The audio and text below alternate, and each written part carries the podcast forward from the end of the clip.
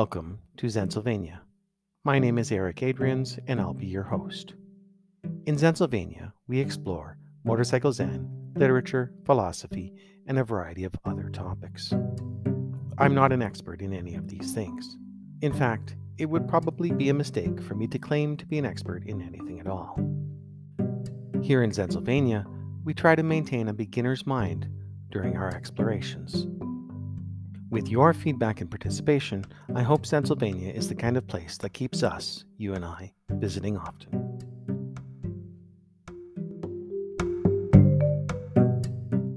Episode 18 Footnotes to Minimalism A Gray and Colorless Philosophy.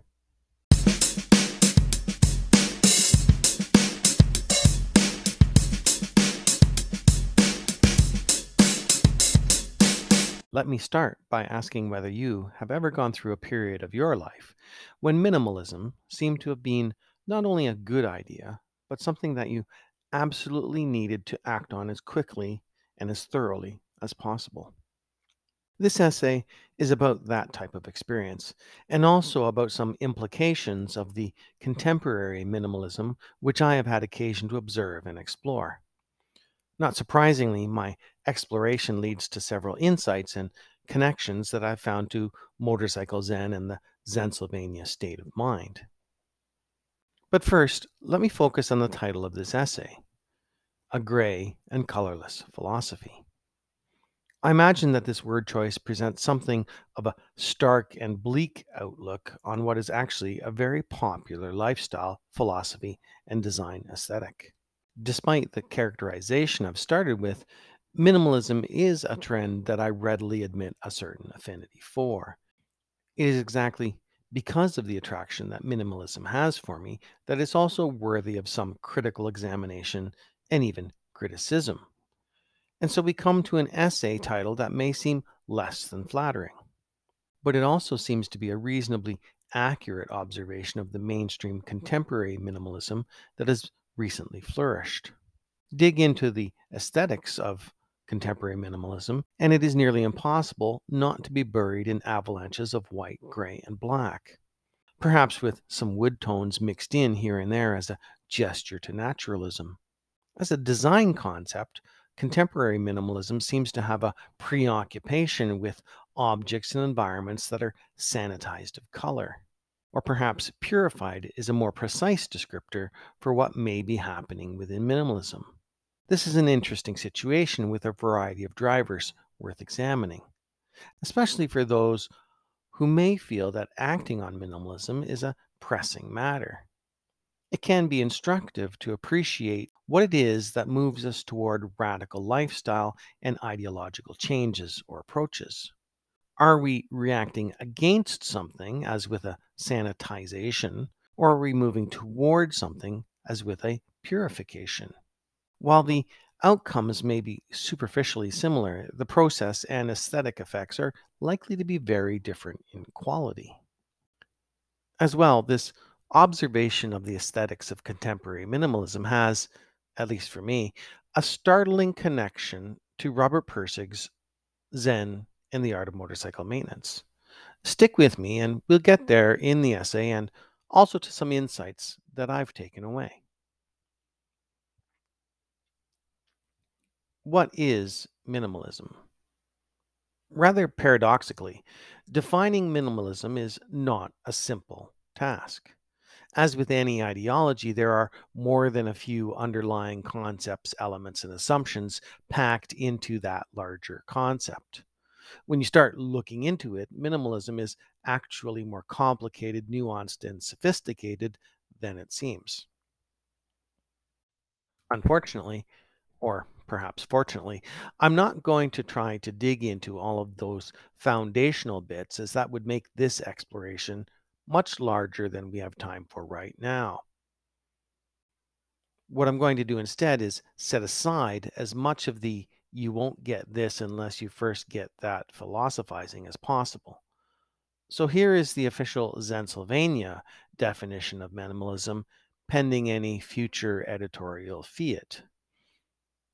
Minimalism is an attitude about one's relationship to material possessions, also known as stuff, whereby maintaining the greatest possible independence from and indifference to it is ideal.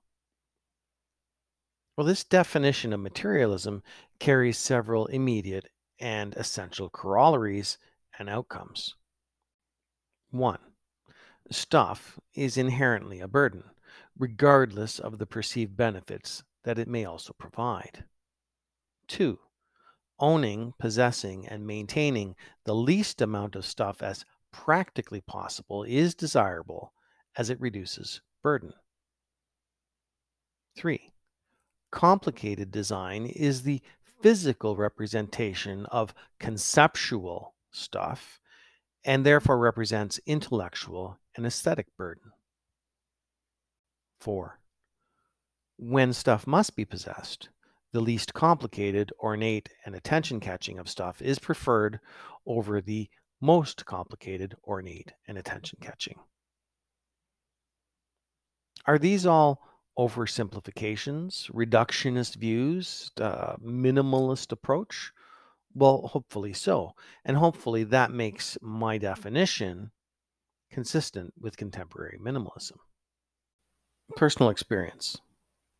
In 2016, amidst a variety of relatively stressful life events, it occurred to me in a strangely compulsive kind of way that it was necessary that I significantly reduce the gross tonnage and clutter of my personal possessions.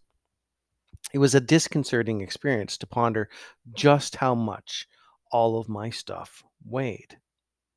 While the particular circumstances don't much matter for this essay, clearly I had been pondering what would be involved to move all of this stuff from one place to another.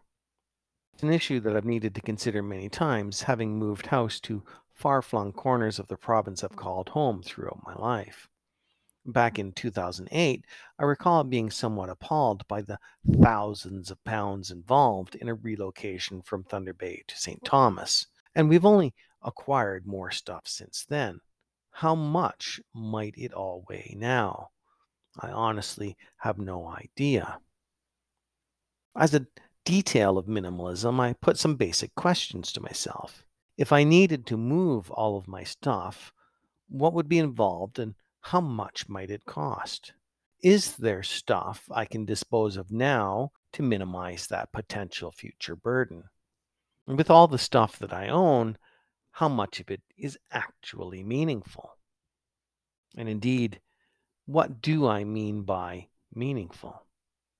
Well, minimalism seemed to offer attitudes, methods, tools, and options for reducing the burdens of stuff that I felt, both for the stuff I already possessed and maintained, and for potential future stuff that would almost certainly cross my path. Predictably, I began an effort to get rid of as much of that stuff as I could, contemporary minimalism, and its potential meanings and implications for me. One of the first things I did was to catalog my individual personal belongings. The exercise allowed me to understand exactly how much stuff I had laying around and how much of it I didn't really need or use in any active kind of way. I eventually found that I could get my individual personal stuff to something approximating 100 items. This included such things as clothing, musical instruments, objets d'art, electronics, books, and anything solely and exclusively my own. To do so would mean almost wholly culling from my habits of ownership the concept and practice of collection. For similar reasons, I also excluded tools and other items of practical usage that are necessary to maintain our family home. It simply didn't make sense to ditch stuff that would be useful, if not essential, to getting on with the life that I was interested to put into order. This reference to 100 items is a popular benchmark in contemporary minimalism. There are books, websites, and who knows what else devoted to that somewhat mystically specified quantity. There doesn't seem to be any objectively certain reason that 100 items should be chosen instead of some other number 101, 97, 55, doesn't matter.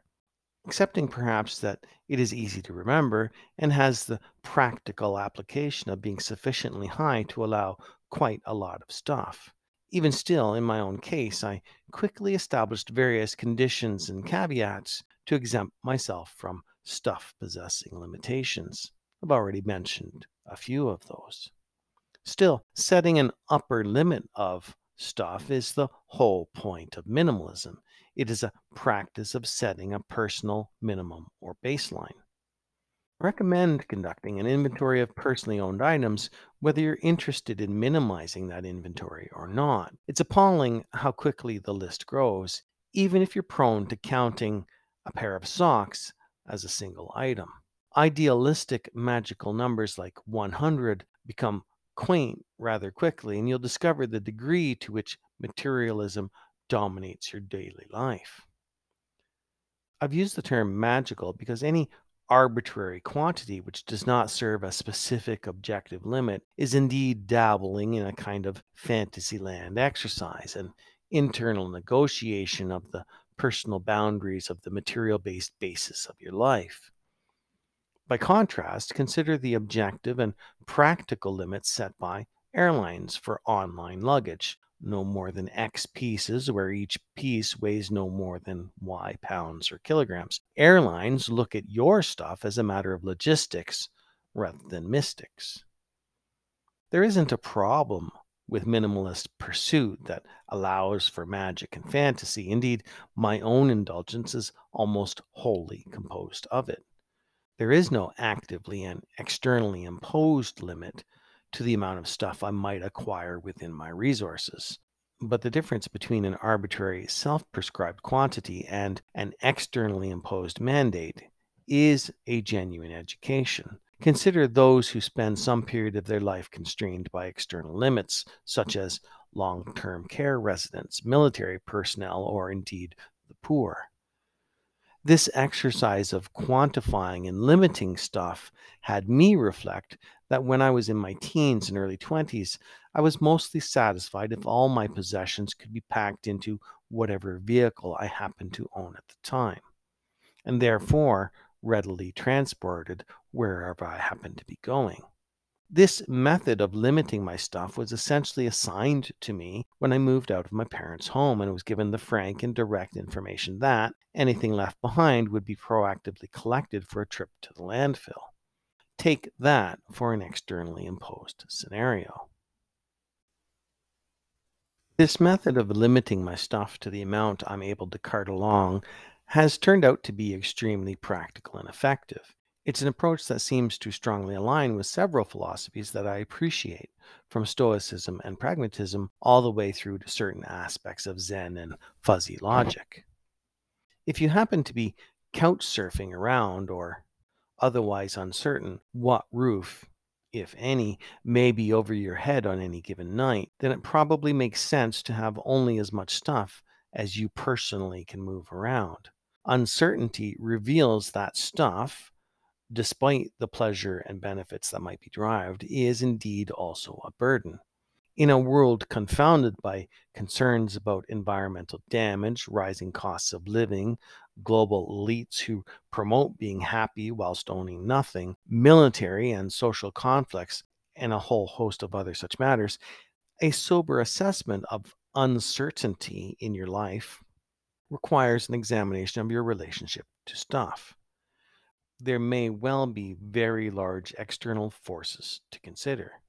Indeed, I'm struck by the notion that nomadic people throughout history would have considered it common sense that humans need to place transportability at the center of material possession. Indeed, for the vast majority of human existence, permanent settlements, houses, towns, and cities, were unknown. Compared to the millions of years that humans have existed, we have lived stationary, rooted lives for only some 10 to 15,000 years. We evolved as relatively stuff less nomadic hunter gatherers. Our deepest instincts evolved over those millions of years and seem to contradict our drive to gather stuff. In crisis, we look around for the most essential things to take as we flee. And yet, we are also drawn to acquire and collect everything from pretty rocks at the beach to clothing, books, motorcycles, cars, or frankly, any manner or size of bauble that one cares to mention. Perhaps it is a part of some nesting instinct related to creating a safe and stable territory to provide for and rear newer generations. Walden Pond. It's clear that contemporary minimalism is not a direct product of our collective human heritage as nomads. There certainly are nomadic cultures even in this 21st century, but most of us are not looking at these cultures as the source of inspiration for how to declutter the closet or design the kitchen, though perhaps we should. Contemporary minimalism is clearly also not a direct product of economic poverty. Those who engage in minimalism often seem to have more than enough money to spend if they wish to. Interestingly, however, minimalism does seem to take its expressive form from scenarios that are necessarily spare in their original occurrence.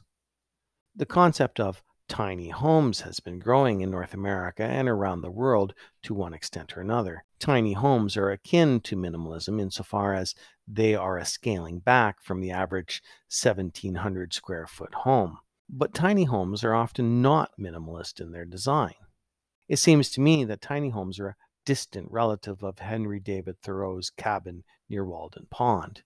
In essence, this is a reduced square footage still based upon a presumed longer term residency when compared to a genuinely nomadic or necessarily uncertain situation. Culling the concept of collections. In my own case, when I approached the inventory of my personal stuff, I unexpectedly learned that I had a strange relationship to collection. I think most people would agree that a collection is a situation where we possess and maintain more than one of any given item. Personal collection of this type of item is purses, books, records, antique teapots, motorcycles, or what have you. Yet, if you conduct an inventory of your belongings, you may find, as I certainly did, that most of us have a wide range of collections that manage to grow over time and without any seriously sustained effort. Here are a few examples that I discovered in my own case a collection of leather jackets, a collection of audio equipment and related electronics, a collection of shoes. I think you take my meaning. I learned that I had a collection of items that were different in their design but still fulfilled the same basic purpose.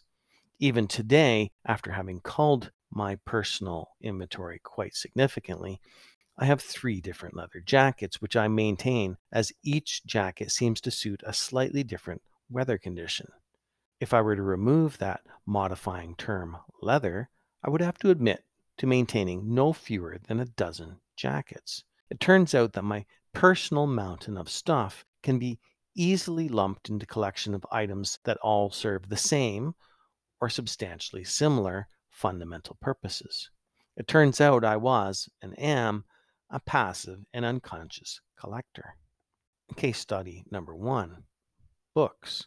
Over the course of most of my life, I've had an unreasonable attachment to books. At one point, my personal library included hundreds upon hundreds of books. During house moves, this translated into hundreds and hundreds of pounds of cartage from one place to another. Cartage that cost a lot of money. And books are just one type of item. After reading a book, the book became an artifact of having read the book. Seeing the physical object was a reminder of the experience. I used Goodreads, the social media platform, to document all of the books I read and to serve as that visual digital artifact.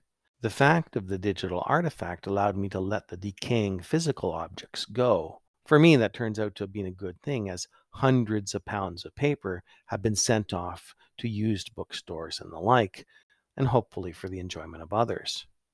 For me, I now have a much more narrowly curated personal library of books that I actively expect to reuse. As I said, books are one object, and similar situations apply to a music library, such as tapes and CDs and devices to play those on, clothing, and other collections of objects which accumulated and accumulated. As it turns out, getting rid of all that stuff did not culminate in the path I had expected. but it certainly did play a role in preparing me to move forward in my life. Case study number two cars and motorcycles. Needless to say, notions of minimalism have even influenced my attitudes about motorcycles and cars. I admit to having owned an unnecessarily large number of motorized vehicles, and this ownership has cost much more money over the decades than makes much logical sense. I also admit to not caring very much about that fact in the moments that I consider a particularly terrific Yamaha Moto Guzzi or Mopar. However, my experience with and contemplations about minimalism has tempered my approach.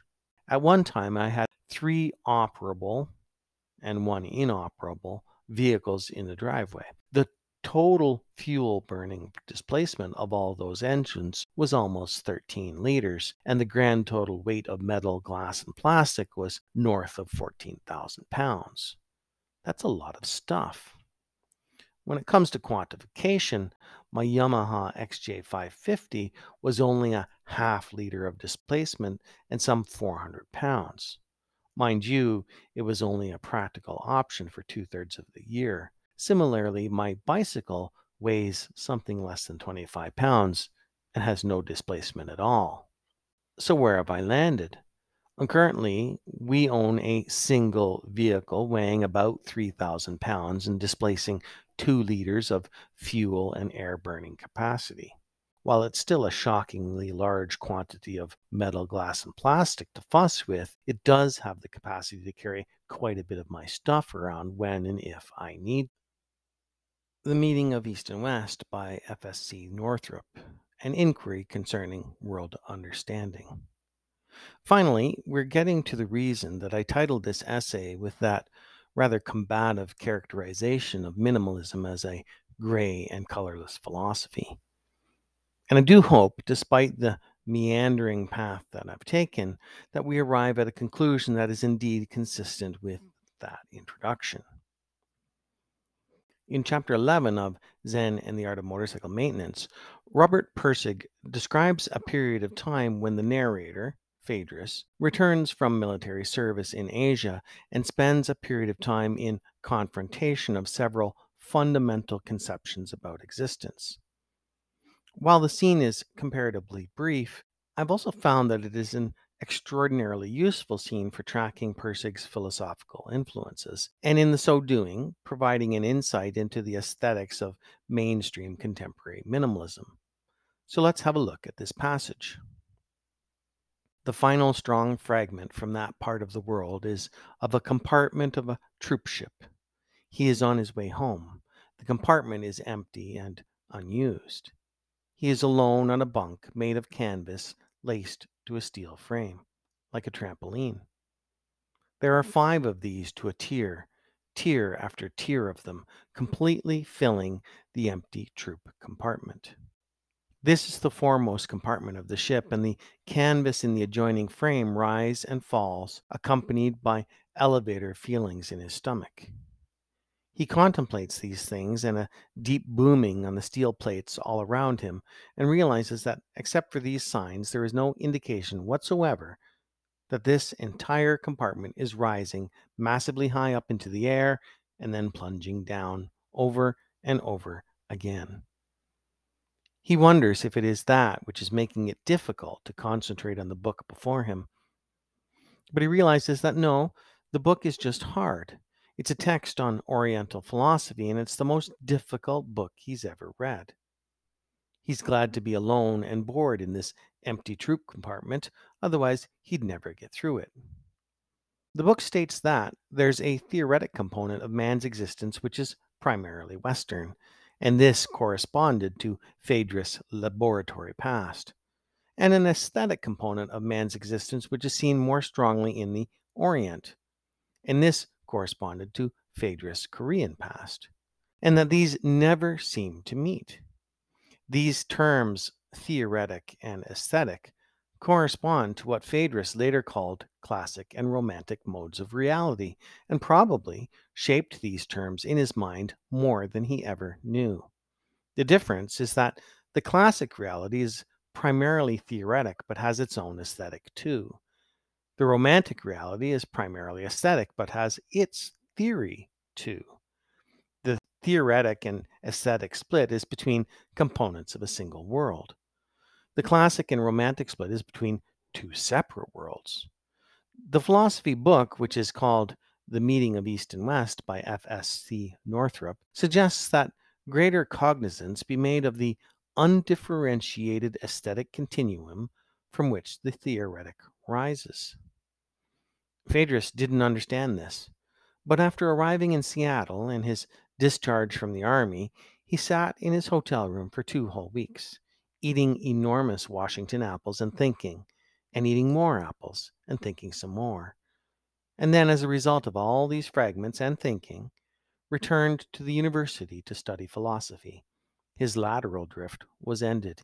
He was actively in pursuit of something now.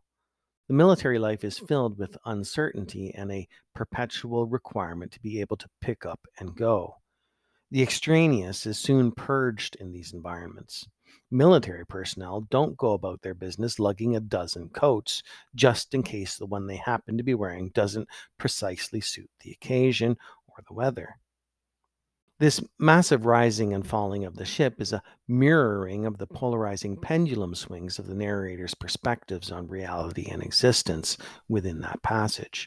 Inside the compartment, there's no hint that the whole thing is moving, that there are indeed two different perspectives. The compartment is a metaphor for the polarities of Eastern and Western aesthetics that the narrator is reading in the following paragraphs. At the close of the scene, Pirsig describes Phaedrus having returned from the East as spending time thinking and eating enormous Washington apples. While it's tempting to let the metaphors speak for themselves, I'm going to indulge in over explanation to avoid letting anything go unacknowledged. Apples are often, accurately or not, depicted as being the actual fruit of the tree of knowledge from the Abrahamic religion's biblical Adam and Eve story. These two first people were evicted from the Garden of Eden for eating the forbidden fruit. Pirsig has almost certainly included this reference to apples in this section to reference the myth.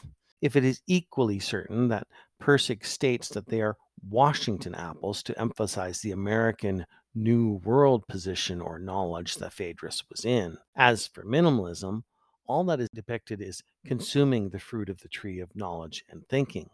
The hotel room is also left colorless, and even the apples themselves are colorless. These are sparse scenes within a kind of minimalism. Given the minimalist underpinnings of the scene, it is that much more apparent that Pirsig's nod to Northrop's book should not be taken as extraneous. Having acquired a relatively battered secondhand copy of it, I've mm. taken advantage of the opportunity to read it several times. I'm not sure that I found it to be a particularly challenging read, but I wasn't sitting on an empty bunk compartment of a military ship at the time. Apart mm-hmm. from a general recommendation to anyone who may be interested to explore Pirsig's philosophical influence, it is an excellent addition to a collection of Zen and the Art of Motorcycle Maintenance oriented library there's a mm-hmm. section of the book that has perspective that we can bring to bear on the relationships between minimalist doctrines and minimalist aesthetics. And here it is in chapter two of the meeting of East and West. Northrop writes There is another difference between the Mexicans and the Anglo Americans' approach to democracy and its bearing on religion. For the Mexicans, art is a necessity of life, not a luxury. Religion for them, if it is anything, is a passion, a moving emotional experience. The culture of the Aztec period and that of the colonial period satisfied both these requirements. Also, Catholic theology, whatever its defects, is rigorously defined and consistently developed. Consequently, the Mexicans know what a doctrinally, meaningfully, aesthetically adequate, emotionally moving religion is like. For people of the English speaking world, art tends to be a luxury or an afterthought. or else a hash of souvenirs without integrity because of the use of old art forms for modern institutions and doctrines which deny the theses which the art forms represent. With respect to art, the Protestant Church is scared. At its worst, its art is crude, at its best, neutral, preferring a pure white in the New England Congregational churches or a dull gray in the Episcopal chapels, which does not commit itself. A church with a diversity of vivid colors, which the Indian aesthetic imagination demands, would shock a Protestant congregation. But imagine conversely how the Protestant religion must appear to the religious Mexicans. Its exceedingly verbal preaching, its aesthetic colorblindness, and its emotional tepidity and coldness must make it look to them like no religion at all. Well, for those who study Zen and the art, this is a significant passage as it establishes the direction that Pirsig takes in his philosophy and provides a philosophical path to follow, and also explains why he ended up at the University of Chicago trying to advocate for his ideas as a breakthrough in the synthesizing of Eastern and Western philosophy. In the meeting of East and West, one may also find connections to Alfred North Whitehead's process and reality, and this is another significant recommendation for those interested to explore philosophical work that overlaps Pirsig's. As to Whitehead, I will admit that Process and Reality readily ranks with Baruch Spinoza's Ethics as perhaps the most difficult works of philosophy I have ever had occasion to read. But for the purpose of this essay, clearly I'm focusing on Northrop's contrasting of doctrines, which requisitely include aesthetically satisfying diversity of color and those that exclude color in favor of a kind of doctrinal purity encapsulated by the exclusion of art and color and the focus on doctrine. In the spirit of the meeting of East and West, it may be suddenly clear how the aesthetics of Eastern and particularly Japanese minimalist art and aesthetics have been so popular in the Americas, where several varieties of Protestantism are to be found. Almost certainly, the cultural forces which produced minimalist aesthetics in Japan and other parts of Asia are significantly different than those that produced Protestantism in Europe and further developed it in North America. However, those who may have grown up with a gray and colorless religion may find meaningful aesthetic, emotional, and psychological, if not spiritual, comfort in a philosophy, design, or lifestyle that centers on those traits. It is doctrinal asceticism as aesthetics. This observation of Northrop's that Anglo American Protestant religion is largely verbal and colorless strikes me as meaningful in context of what I'm calling contemporary Western minimalism. Minimalism, a design approach which strips away as much extraneous or superfluous excess as possible, seems extremely well adapted to a religious tradition which does much of the same thing. Protestantism is nothing but the word, so to speak. Well, minimalism is nothing but what is necessary as well. The concepts resonate. Science, too, is often viewed as sterile. The necessity of science is to remove potentially confounding variables, control the experiment as tightly as possible, make things as black and white as possible. And scientific environments such as laboratories, hospitals, and even modern high tech manufacturing facilities are similarly sterile of color and excess. Nothing can damage the pure experiment. Perhaps this is why Pirsig's motorcycle is described primarily as black and chrome. It is minimalist. It has the aesthetics of the classic. The romantic concepts are the romance of the technical. There is no color. There can be several potentially valuable benefits to employing a minimalist philosophy or attitude to your life, home, or environment. At particular times of life, it may be logistically and economically practical not to have a lot of stuff to move around. No doubt there are some people who never or rarely experience the need to move their residence from one place to another. But for those who do, or even for those who sense any insecurity in their residency, paring down the things that they may need to relocate is a practical benefit. And there's no reason that everything needs to be either gray, white, or black when those moves happen. A single orange hatchback can do the job just as well as a gray one might. A practice of not acquiring things in the first place is probably more valuable than a practice of paring down. In this age of hyperconsumption, it is probably a very good idea to consider all purchases much longer than advertisers would prefer. And when the purchase is made, there's no reason to exclude aesthetic satisfaction from the list of requirements. It's not the presence of aesthetically satisfying things that must be addressed, it is the clutter of piling thing upon thing to the extent that all that may be apprehended is the overstimulation of clutter and, in essence, the disappearance of aesthetic satisfaction in the first place. Minimalism has within it a severe doctrine that actively stifles joy in living. Given complete reign, minimalism threatens to extinguish one's engagement with art, color, expression, and aesthetic satisfaction, all in the pursuit of that purity. It seems to me that we can and should derive benefits from minimalism or whatever concept that seems to offer some way to improve the conditions of our lives. But all that doctrine requires boundaries and limitations. They require counterweights to ensure that the ideas and strategies we employ to make our lives enjoyable are not employed excessively such that we create harmful and miserable deficits. So, at least for me, I prefer a colorful variety of minimalism, one that is minimal without being insufficient of the very art, music, color, and joy, substance, expression, and emotion that is the stuff of life.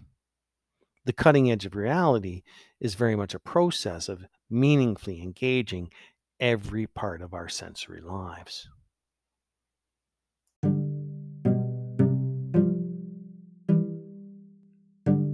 Thank you for joining me in this part of Zensylvania. I hope you've enjoyed your time listening to the podcast as much as I did putting it together. You can find text versions of Zensylvania stories and essays at zensylvania.com. If you've enjoyed the content you've heard so far, please subscribe, tell your friends, and leave a review wherever you listen to podcasts. I'd also love to hear your thoughts. My email address is zensylvaniapodcast at gmail.com or you may wish to use the link in the episode description box to leave a voice message for use in this or a future episode. If you'd like to support the Zensylvania podcast, you can find us on Patreon or buy me a coffee. Thank you again for joining me in Zensylvania. It's a state of mind.